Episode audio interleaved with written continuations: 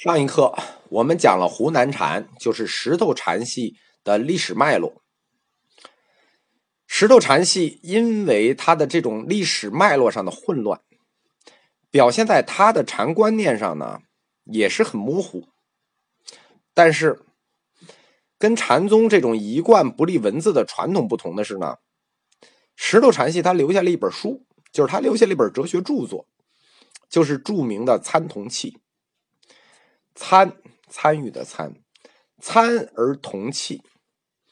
顾名思义，是什么呢？就是提倡调和。这个参就是参禅或者参玄。其实参玄这个词就是从参同气这个时候开始提出来的。石头七千所写的这本《参同契》的全文呢，并不大，但是一般我们把它视为石头禅的理论基石。后代对这本书的注解很多，影响很大，流传至今。今天也有人在注这本书。这本书虽然全文不长，但是它提的概念还是比较复杂的。我们呢，直接就展开这本书的最后的哲学结论。可以说，《参同记》所说的石头禅系的哲学结论要点呢，有三个。第一点。叫理的客体化，第二点叫理的变在化，第三点，它定义了一个新概念，叫灵智。那么，我们从第一点开始讲，就是理的客体化。什么叫理的客体化呢？就是以往心和智这些词都是理这个字的别号，但是参同契提出来，理它不能只是心或智的别号。这种仅有主观的属性，它还要有客观的属性。理要变成什么呢？变成被认识和被参悟的对象。因此，参禅或者说禅的功用，就不再是单纯的向心的这种静态回归。向心的静态回归，这是谁呢？这不是洪州禅吗？他反对，他说这种单纯的静态回归不行，他要求对理进行把握和运用。实际上，这个理的这种客体化是有针对所指的，针对的就是洪州禅的这种向心回归的禅观，他要求去把握和运用理。第二点叫理的变在化，理呢也不限于为一切众生所有，它要同时存在于五五音之中，在五音之中呢，特别是色音中。什么意思？就是理要存在于物质里，存在于万有里，为万物之所有。那佛性作为理的同义词，那在无情中也就存在了，就是在无情物中也就存在。大家都知道，佛性就是理的同义词嘛。理如果变在了，存在于五蕴中的色音中了，那就是万物都有理了。那么无情物中就有了理。那无情物就有了佛性，那无情物有佛性就成了应有之意，这就叫理的变在性。在这一点上，它和菏泽系不同，和洪州系也不同。他把佛性再次推到了无情物身上，这很显然跟南阳慧中以及牛头净山禅一脉相承。再一次接近了哲学的最边缘是什么？哲学的最边缘就是泛神论、万物有灵论。他已经再一次把佛性推到了这个边缘上。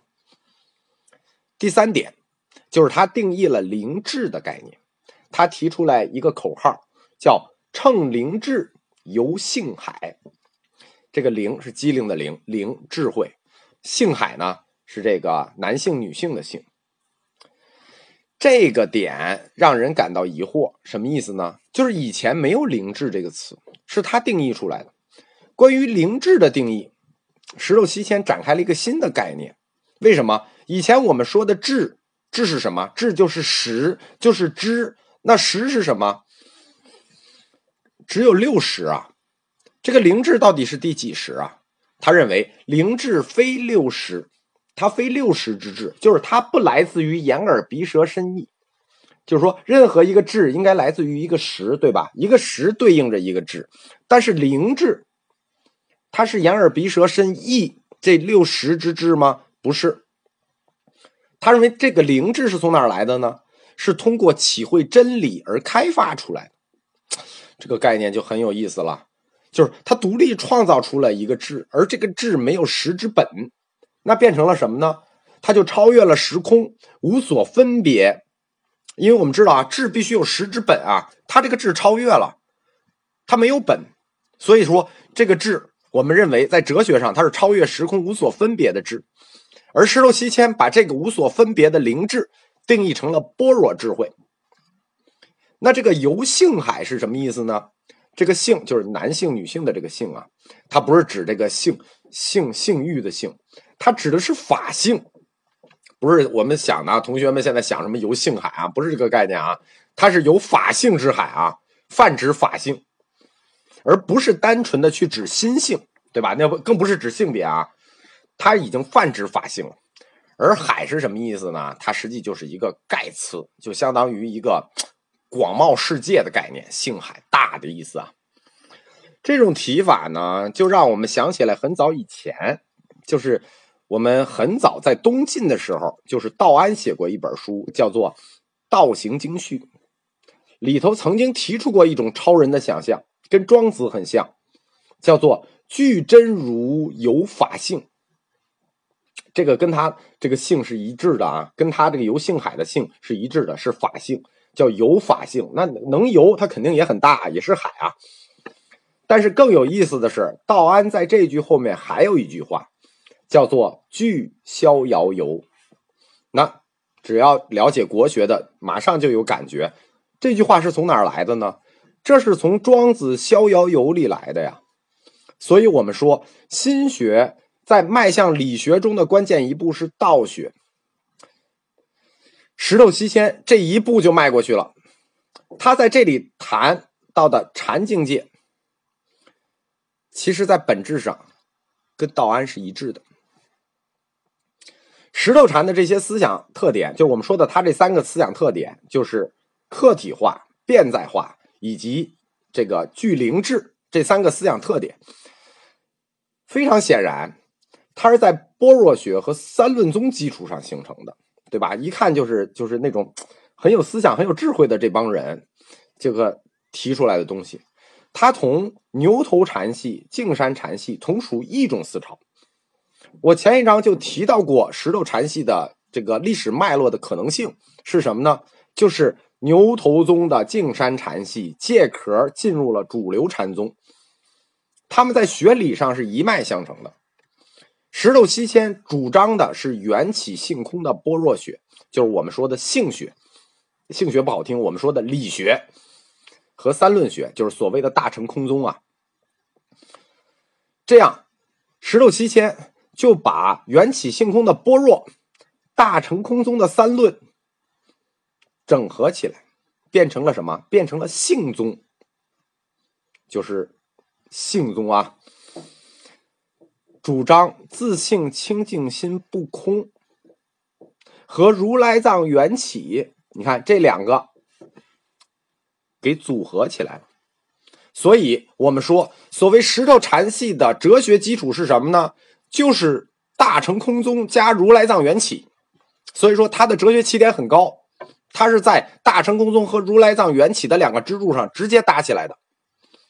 就是说，所以我们说啊，这很显然就又是。我我们说的又是牛头宗的这帮人做的，为什么这一套禅理论非常高级啊？这不是普通僧人可以写出来的，这个学养水平一看就非常的高，对吧？熟悉大乘空宗的人都是三论出身的人，就是都是牛头宗法脉的人，而如来藏缘起，这也不是一般的僧人，就是可以把这个理论发展到这个水平的，但是他竟然能把这两套理论直接组合在一起。所以我们说，石头禅系就是说，作为理学派，他们在理论上是相当高级的。一般非专业的这个同志们可能不太理解这种所谓的高级，就是说，因为大乘空宗嘛，这是中观嘛，然后这个如来藏缘起这唯识嘛，这个加起来，中观加唯识，这属于难上加难。相相当于什么呢？相当于这个印度最后的瑜伽形态发展最后有一个叫中观瑜伽派，相当于这一套理论了。已经中唐禅宗的这种互相渗透、互相支持的两大禅系，我们就可以说到这儿就应该说讲完了。我们把参同契的哲学体系捋完了之后，就理完了。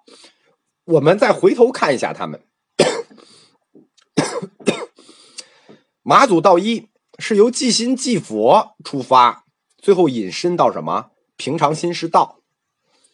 那么他就是日常是付诸实践、率性而行的。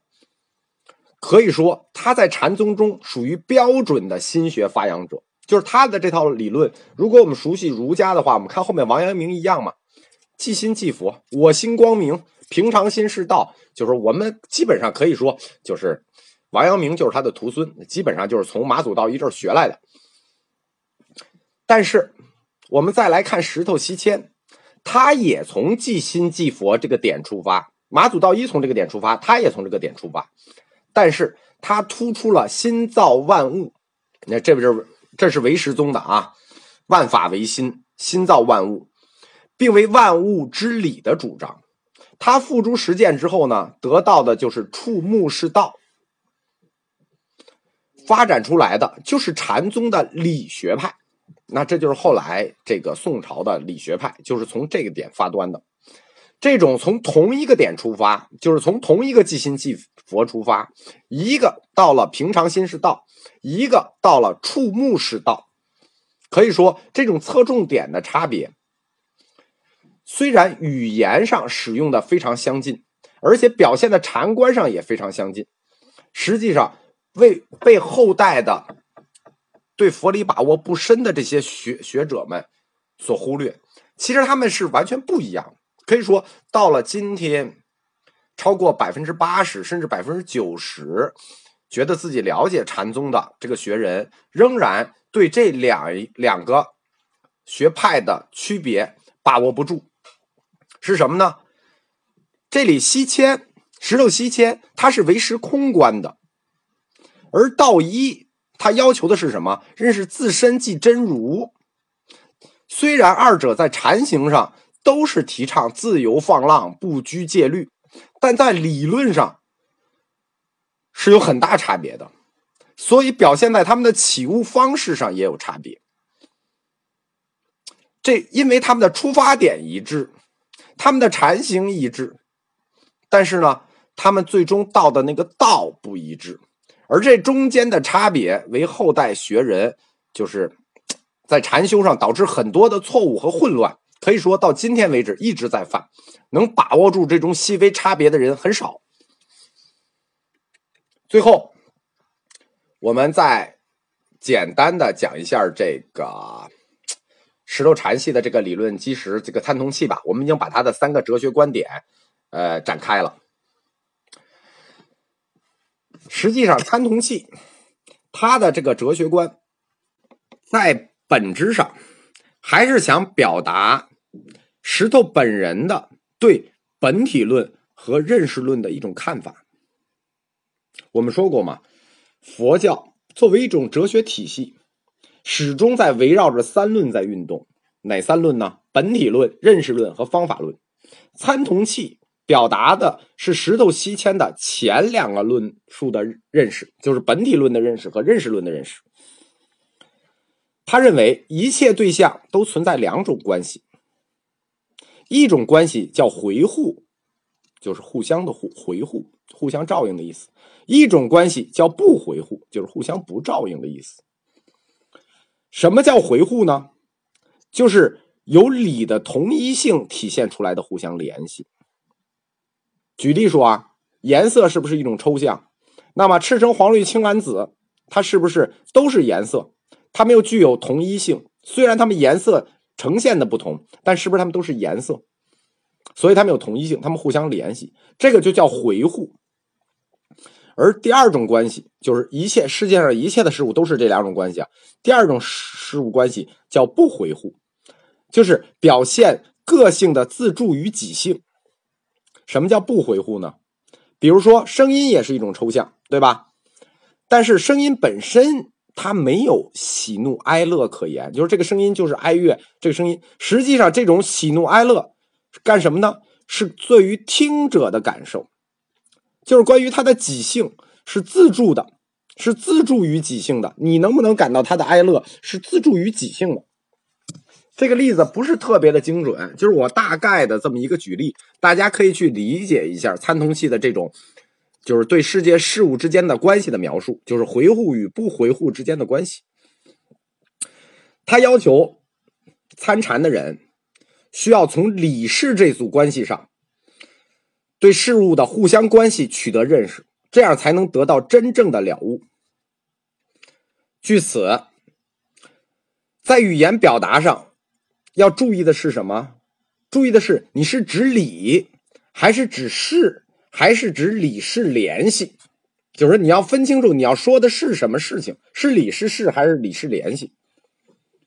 因为有的同学在我问问问我问题的时候，我就发现这个问题了，就是你要不然就谈宗教的思想，你要不然就谈宗教的实践。什么叫宗教实践？拜佛烧香就叫宗教的实践。什么叫宗教的哲学？就是我们谈的它的认识论和方法论，但有的时候同学们就会把它混在一起，就是把宗教实践和宗教哲学混在一起。而石头西迁，他在参同器里就要指出来：你在表达事物的时候，一定要指清楚，你到底要指什么？你指理是指事，还是指他们之间的关系？你要指宗教哲学，还是要指宗教实践，还是要指哲学和实践之间的联系？因此，参同器他就特别提出来对禅语应用的一种艺术，他就提出来就是你怎么来去讲禅语，比如说，无论讲本还是讲末，都需汇入自家宗旨。什么意思？就是甭管你去讲这个本，就是根本心，或者讲末就讲事物啊，心和物这种本末，你必须要汇到我我们我们石头禅系的宗旨里来。他就说，既要说的明白，还要有深意。什么意思呢？就是要不光是要把明白的事情说明白，还要在把能说明白的情况下往里蕴含深意。参同契的这种运用禅语的方式和这种指导思想，就成了后世写佛教故事的指导思想。我们今天每次听到佛教故事，都觉得哦，教导我们一个什么意义？教导我们什么意义？里头蕴含着什么的深意？这是什么呢？这是在参同契里就指出的方式，就是你就要把讲明白的事情里头孕育一个你的深意，但这会导致一件什么事呢？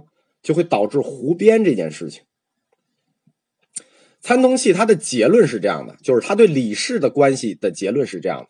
他说这个事情呢，是就像盒子的盖子，就像一个盒的盖子一样，它要与理相合，而理呢，就像飞驰的。箭一样，它要通过势相连续、相续不断。要懂得理事之间的这种关系，可以这么说啊。从他这个理事描述，就是我们说啊，中国不是用理事，就是用体用。他的这种理事描述，我们可以看到整个华严宗的这种佛教世界观，就是非常非常宏大理事的关系。他们着重于陈述理事之间的现实关系。仍然是把理作为普遍性的一般性的，而是作为个别性的单一性的，就是理理在上面，事在下面。理具要具有普遍性，事是个别性，这样理与事之间既有差别又有联系。所以说，石头西迁的这本参同契的思路，基本上跟华严宗理事无碍的这种思路是相衔接的。他在语言艺术，就是参通器在语言运运用上的这种技巧啊，在禅宗史上有特殊的一个地位和意义。为什么呢？因为禅宗早期参禅之风盛行的时候，我们说从安世高开始，包括中国大乘佛教一直行的是小乘禅，而小乘禅占主要地位的是什么呢？是默坐禅，就是我一个人静静的坐着。要离言语道，就别说话，您就静静的坐着，自己想自己的心，别说话。但是从参同契开始呢，这种离言语道的静坐禅就退到了次要的地位。为什么他退到了次要的地位呢？因为从这个时候开始就提倡言下辩悟，什么意思？我说完你就悟道，言下辩悟就成为了禅宗的主流。因此，运用语言的艺术就日益受到了重视。可以说到今天为止，这种重视仍然是就是在我们读书人中间仍然是非常普遍的。无论是鸡汤啊，还是这种这种这种就安慰你的这些文章，基本上都属于这一路子的。因为在中国传统哲学里啊，对于语言的应用一直有两派。就是包括我们看唐诗也好看宋词也好啊，包括看小说也好，说对语言艺术的应用在描述上有两派，一派叫什么呢？叫做言尽意派，一派叫言不尽意派。什么意思？就是一派就是我要把话给你彻底说明白了，另一派是我把话给你说一半，让你去想，叫言尽意派和言不尽意派两派。这是我们中国传统的文学上一贯应用的两派，而。湖南禅系做了一种折中。我们知道，后来的临济宗这是从洪州禅系来的嘛？洪州禅系提倡的是什么呢？当头棒喝，拳打脚踢，拳打脚踢。我们看那个马祖道一那些故事就知道，就是什么呢？他要取势辩悟。这个在前面有一章，其实我没给大家讲，因为它学理上比较复杂，就是洪州禅系如何点拨你开悟的方式。他点拨你开悟的方式叫势，什么叫势呢？就是势能的势。它就包括，比如说，呃，不，不能叫包括拳打脚踢啊。它的势是分四种的，其中有一种就是拳打脚踢、当头棒喝。洪州禅点拨学生开悟的方式叫取势，而湖南禅是用说理的方式来让你开悟，它直接带动了后来。遍及整个宋代的禅宗语录体的发展，是后来佛教故事以佛教和佛教鸡汤这一类图书或者文章的元祖。好在是参同契这篇文章本身是比较短小的，以上讲解的呢是我个人的理解，有古文基础的同学呢可以自己拿来看一看，可能我的国学水平不够。有的地方解释的不到位，就请大家自己参悟吧。